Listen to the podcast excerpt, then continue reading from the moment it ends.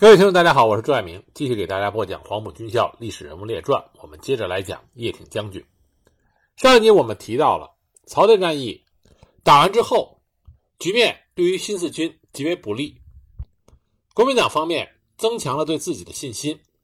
同时呢，也拒绝了皖南新四军东进从苏南渡江的方案，因为害怕皖南新四军与苏北新四军会合以后再次攻打韩德勤。所以，重新命令皖南的新四军必须直接北上，从安徽铜陵、繁昌之间北渡长江，但是也将最后期限延长至了1940年12月31日。但是中共方面认为国民党规定的直接北渡方案是阴谋，皖南新四军最终坚持走东进，再由苏南北渡的路线。此外，中共中央东南局书记兼新四军副军长项英仍然驻扎在云岭。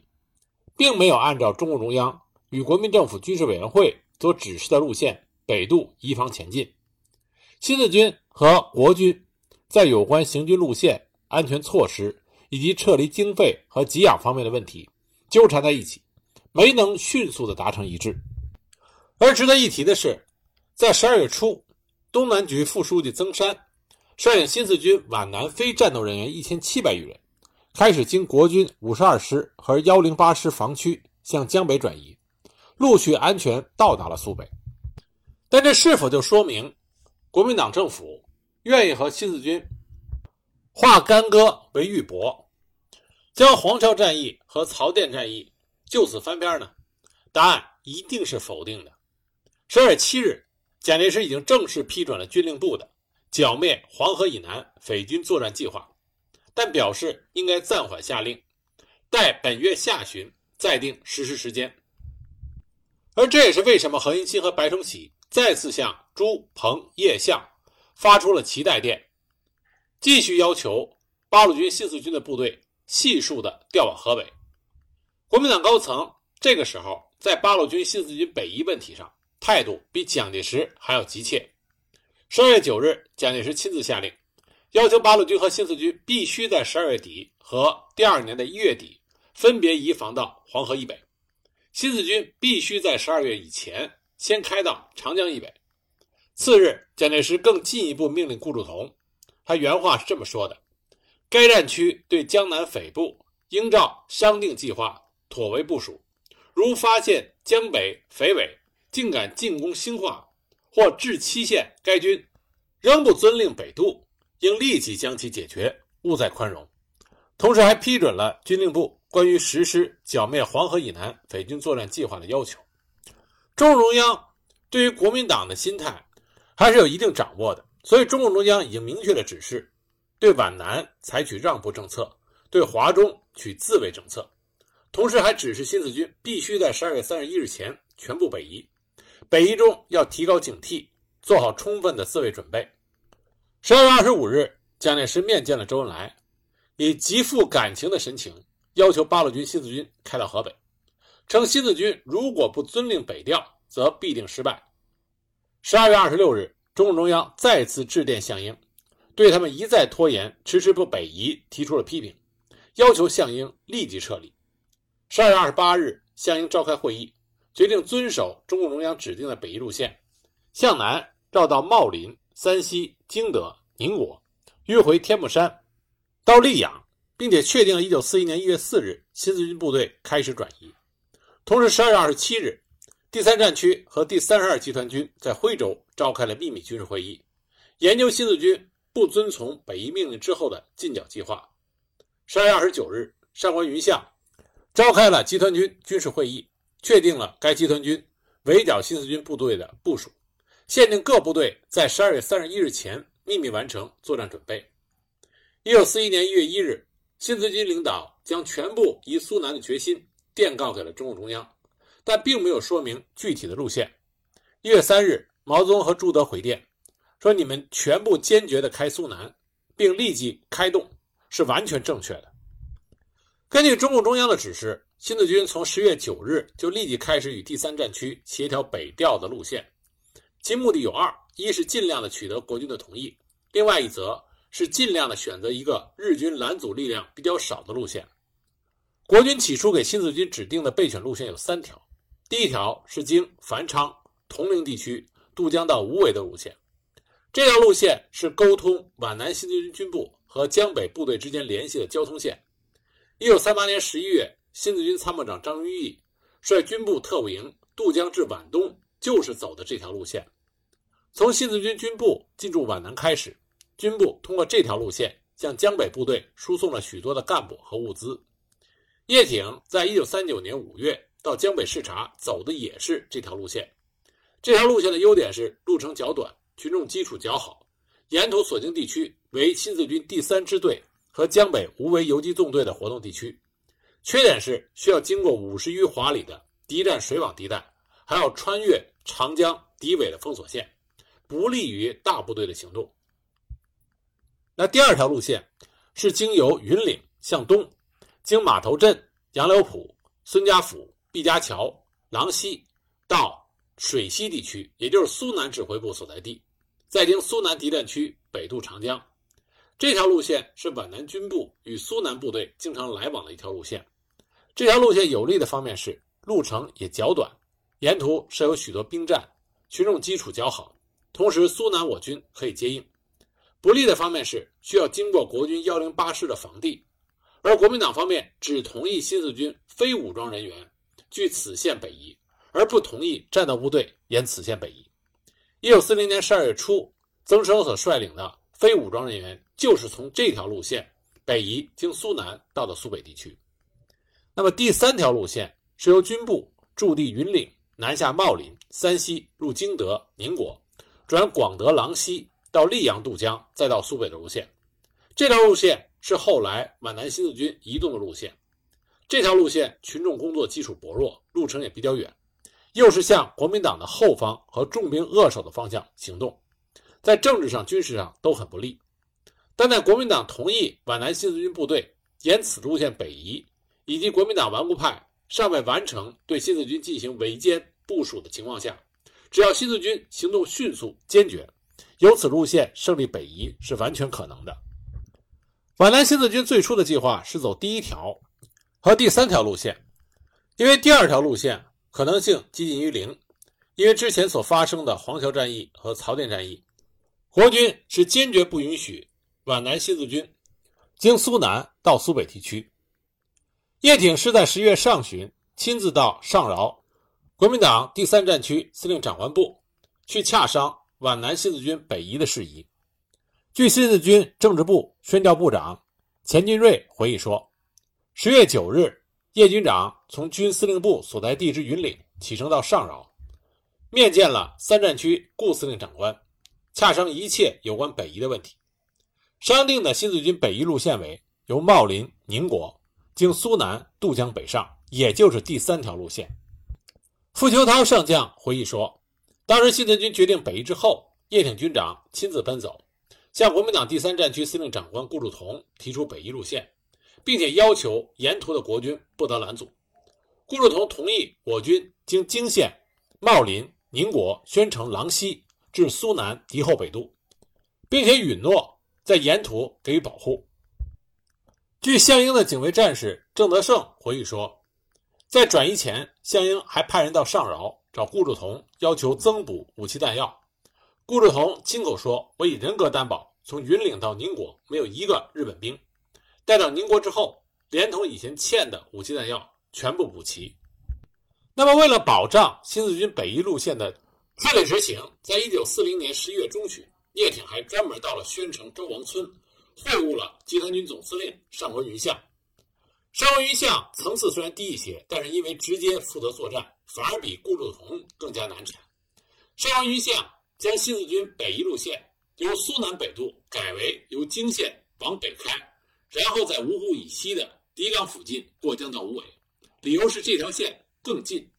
但叶挺认为日军已经严密封锁了芜湖一带的江面，大部队无法偷渡，为安全计仍然坚持由苏南北渡。上官云相表示，皖南新四军东开进入苏南，在镇江附近渡江也可以，但仅限于非战斗部队。至于新四军战斗部队，仍要从驻地向北开，进入沦陷区。在新四军北移路线问题上，双方没有能够达到一致意见。但是经过几次谈判，上官云相已经基本掌握了新四军的移动方向。他认为新四军北撤的可能性较小，南窜的可能性较大。其实上官云相对新四军先南而东，再由苏南渡江的路线是心知肚明的。这条路线是新四军屡次向上官云相和顾祝同明确提出的，但是上官云相故意将这条移动路线称之为南窜，并且大造舆论，说新四军北撤是假的，真的是要搞三山计划。也就是说，南窜到黄山、天目山和四明山作为根据地，一旦发生冲突，责任就可以推到新四军头上。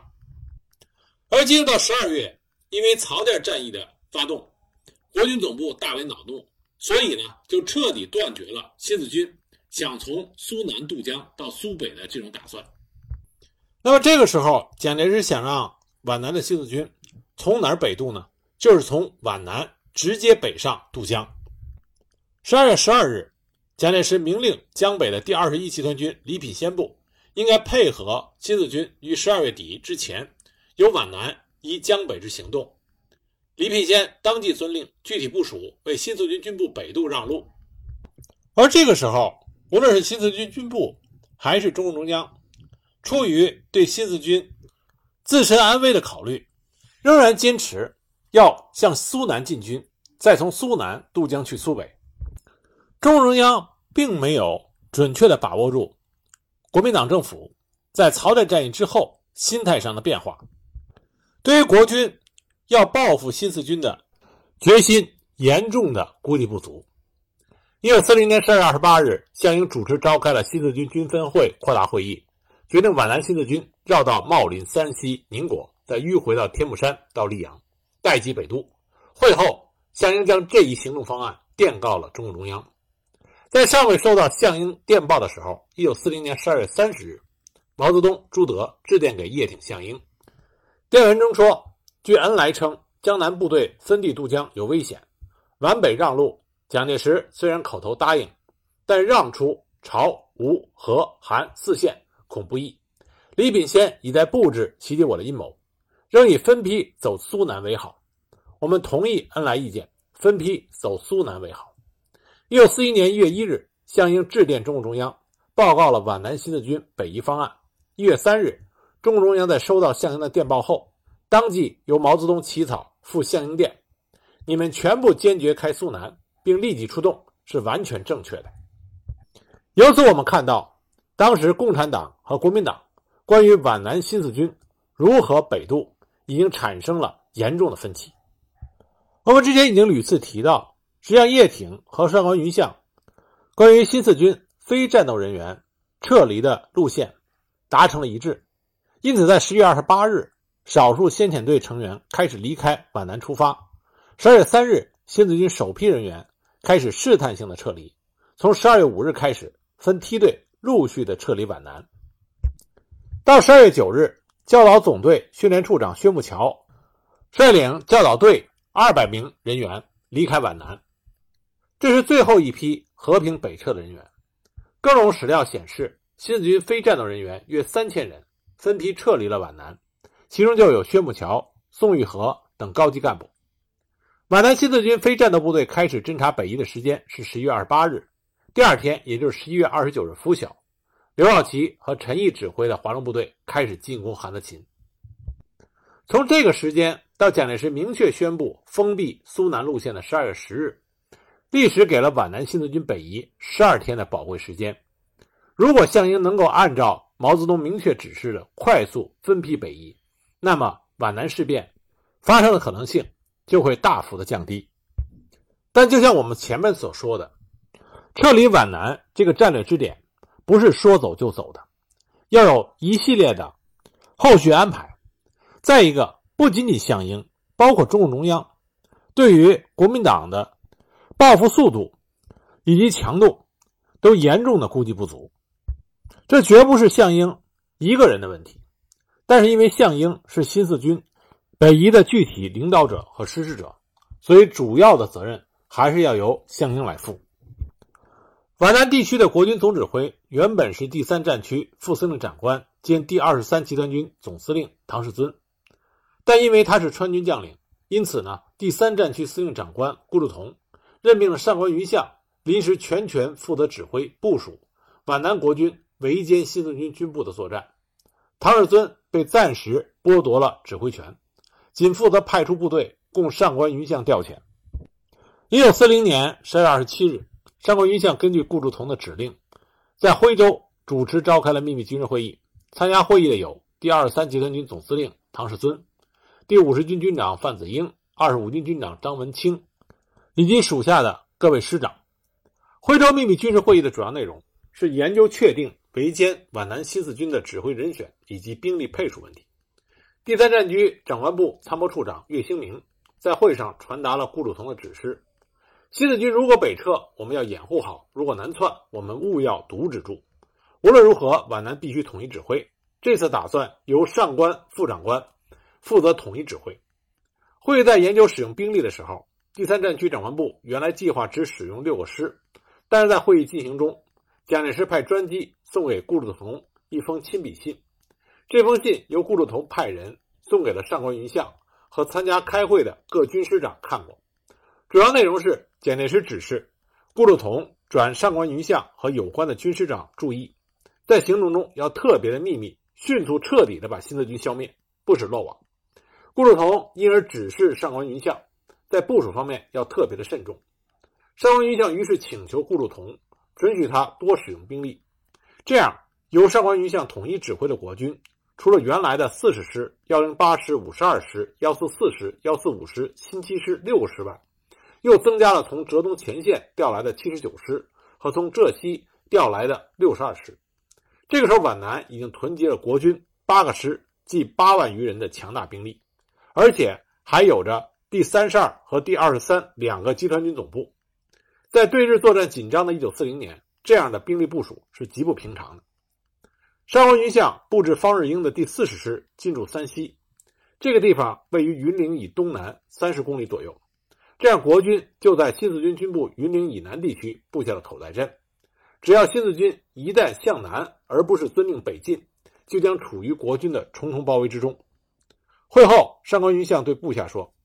这个任务是很艰巨的，顾长官早就打算好了，才调我到皖南来担任这个职务。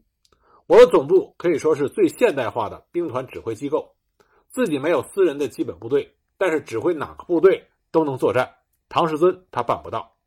上官云相还召集了第四十师、五十二师、七十九师师长密谈，面授机宜，要求各部队在一九四零年底做好与新四军作战的各项准备，指示各军师长要绝对的保守机密，绝对不许暴露。上官云相原来对新四军的编制、装备、兵力部署等均不了解。一九四零年十二月中旬，派往新四军的联络参谋匆忙回到第三十二集团军的总部，偷得了新四军兵力部署的。图稿一份德系云岭附近的新四军战斗部队有万余人。据此，上官云相认为，按照日寇作战规律，每季必来扫荡一次，必须抓住这个间歇时期，发起迅雷之势，一举消灭新四军。战斗时机不能拖长，拖长有变，于国军不利。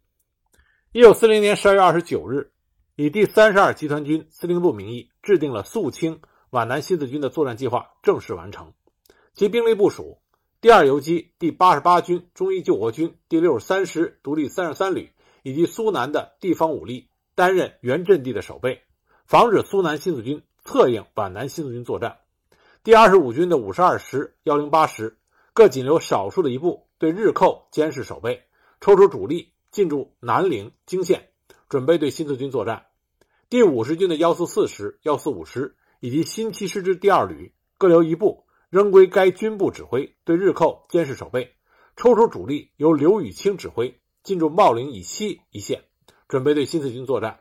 第七十九师进太平，第六十二师进宁国。一九四一年一月三日，蒋介石直接致电给叶挺，指定新四军的北移路线是：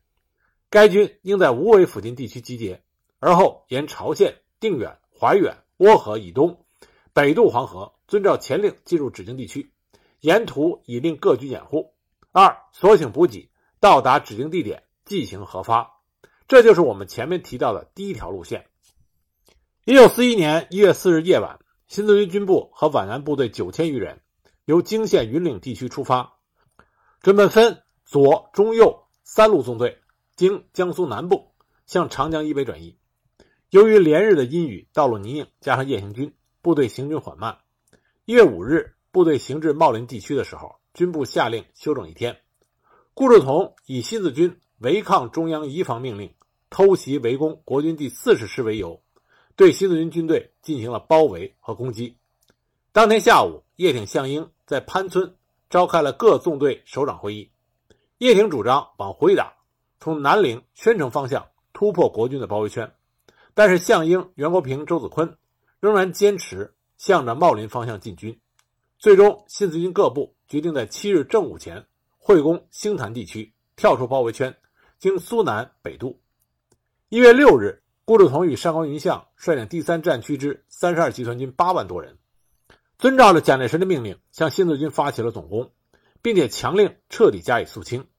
一月七日拂晓，双方的大规模冲突展开。当时，叶挺、项英收到了毛泽东和朱德的急电，说：“你们在茂林不宜久留，只要宣城、宁国一带情况明朗以后，立刻东进，趁顽军部署没有完成之时，就突破其包围线，这样比较有利。”新四军各部决定进攻国军包围圈外围阵地兴潭。一纵当时占领了球岭，但是在横渡辉河的时候被阻击，损失惨重。二纵在七日拂晓占领了皮岭。向星潭急进，但是在星潭遭遇了国军四十师幺二零团的抵御，攻势受阻。而国民党部队方面也有三名营长伤亡。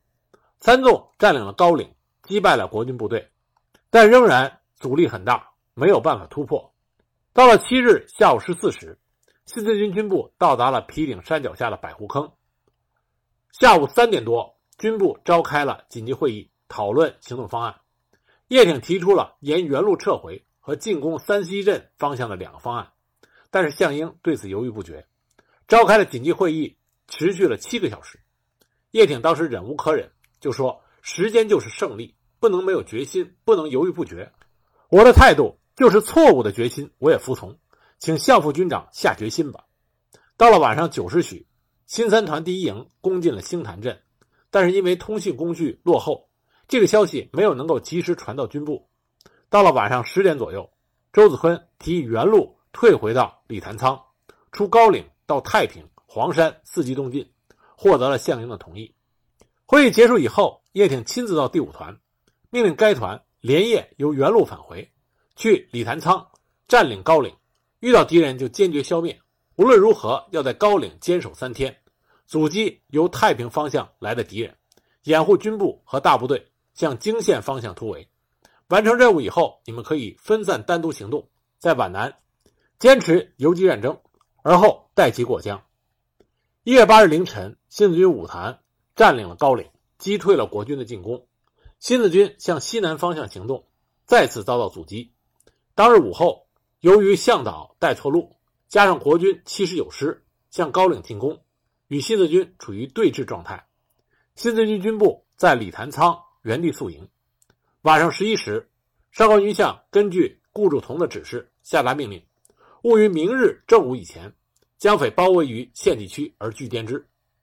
九日凌晨，项英、周子坤、袁国平等人感到部队有被消灭的极大可能，临时动摇，企图带小队穿插绕小道而出，于是带领了十余人离队出走。同时，新四军攻占了国军高坦阵地，并且击退反击。黄昏，叶挺决定部队直接向石井坑地区开进。第一纵队这个时候阵地失守，部队被分割，分散突围。十日拂晓，前锋部队翻过了石井坑北侧的山岭，既遭伏击，无法继续前进。上午，新四军总部退守到石井坑地区，收拢部队约五千人。叶挺决定在石井坑四周控制制高点，构筑工事，休整部队，防守待机。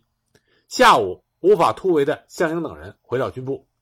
同日黄昏，第五团完成了占领高岭并阻击国军三天的任务之后，并没有按照叶挺的指示分散行动，而是向北追上了军部，并与军部会合，因此导致了第五团最终也和军部一起遭受了厄运。团长徐金树和政委林开凤之后均被俘，惨死于上饶集中营。晚上，新四军总部报告中共中央。支持四日夜之自卫战斗，今已濒临绝境，干部全部均已准备牺牲，请以党中央及恩来的名义，速向蒋顾交涉，以不惜全面破裂为威胁，要顾撤围，或可挽救。一月十一日，国军开始收紧包围圈，双方激烈交火。叶挺亲自到东流山阵地督战，新四军敌工部长林之夫前往国军谈判被扣。一月十二日，毛泽东要求周恩来向国民党提出严重交涉，即日撤围。中共中央决定皖南全军由叶挺和饶漱石指挥，解除了项英的指挥权，同时还决定苏北准备包围韩德勤，山东准备包围沈鸿烈，限十天内准备完毕，待命攻击。如皖南部队被蒋介石消灭，我应坚决、彻底、干净的全部消灭韩德勤、沈鸿烈，彻底解决华中问题。当日石井坑附近的阵地纷纷失守，音乐家任光阵亡，新四军军部完全暴露在国军的火力之下。当晚，新四军开始分批突围，军部分两路突围，叶挺和饶漱石带一路，项英、周子坤、袁国平带一路。当时月色皎洁，能见度高。突围的新四军暴露在了国军的火力之下。周恩来在一月十三日向国民政府提出了抗议，要求立即撤围。蒋介石表示将下令查处攻击新四军的将领，但同时又电令顾祝同将新四军一网打尽。一月十三日，叶挺率新四军的余部退守到城流山高地，双方火线冲突进行了七天七夜，新四军已经陷于绝境。叶挺根据东南局副书记饶漱石的意见。致书给上官云相，表示愿往上官云相的总部议和。一月十四日下午，叶挺下山到国军幺零八师师部谈判的时候被扣押。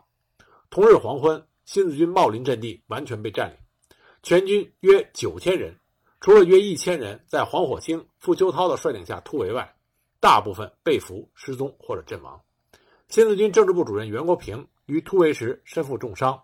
一月十五日清晨，为了不拖累战友，而自尽壮烈牺牲。宣传教育部部长朱敬我阵亡，新四军政治部秘书长黄成、组织部长李子方等被俘。傅秋涛率领的第一纵队老一团三百多人突围至泾县、宁国交界一带的山区，转战了半月余，先后遭到国军约四个团的围剿，部队再一次分散突围。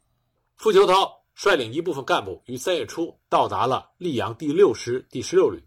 此后，第一纵队副政治委员兼政治部主任姜维清、老一团团长熊应堂先后率领部分的指战员也到达了溧阳。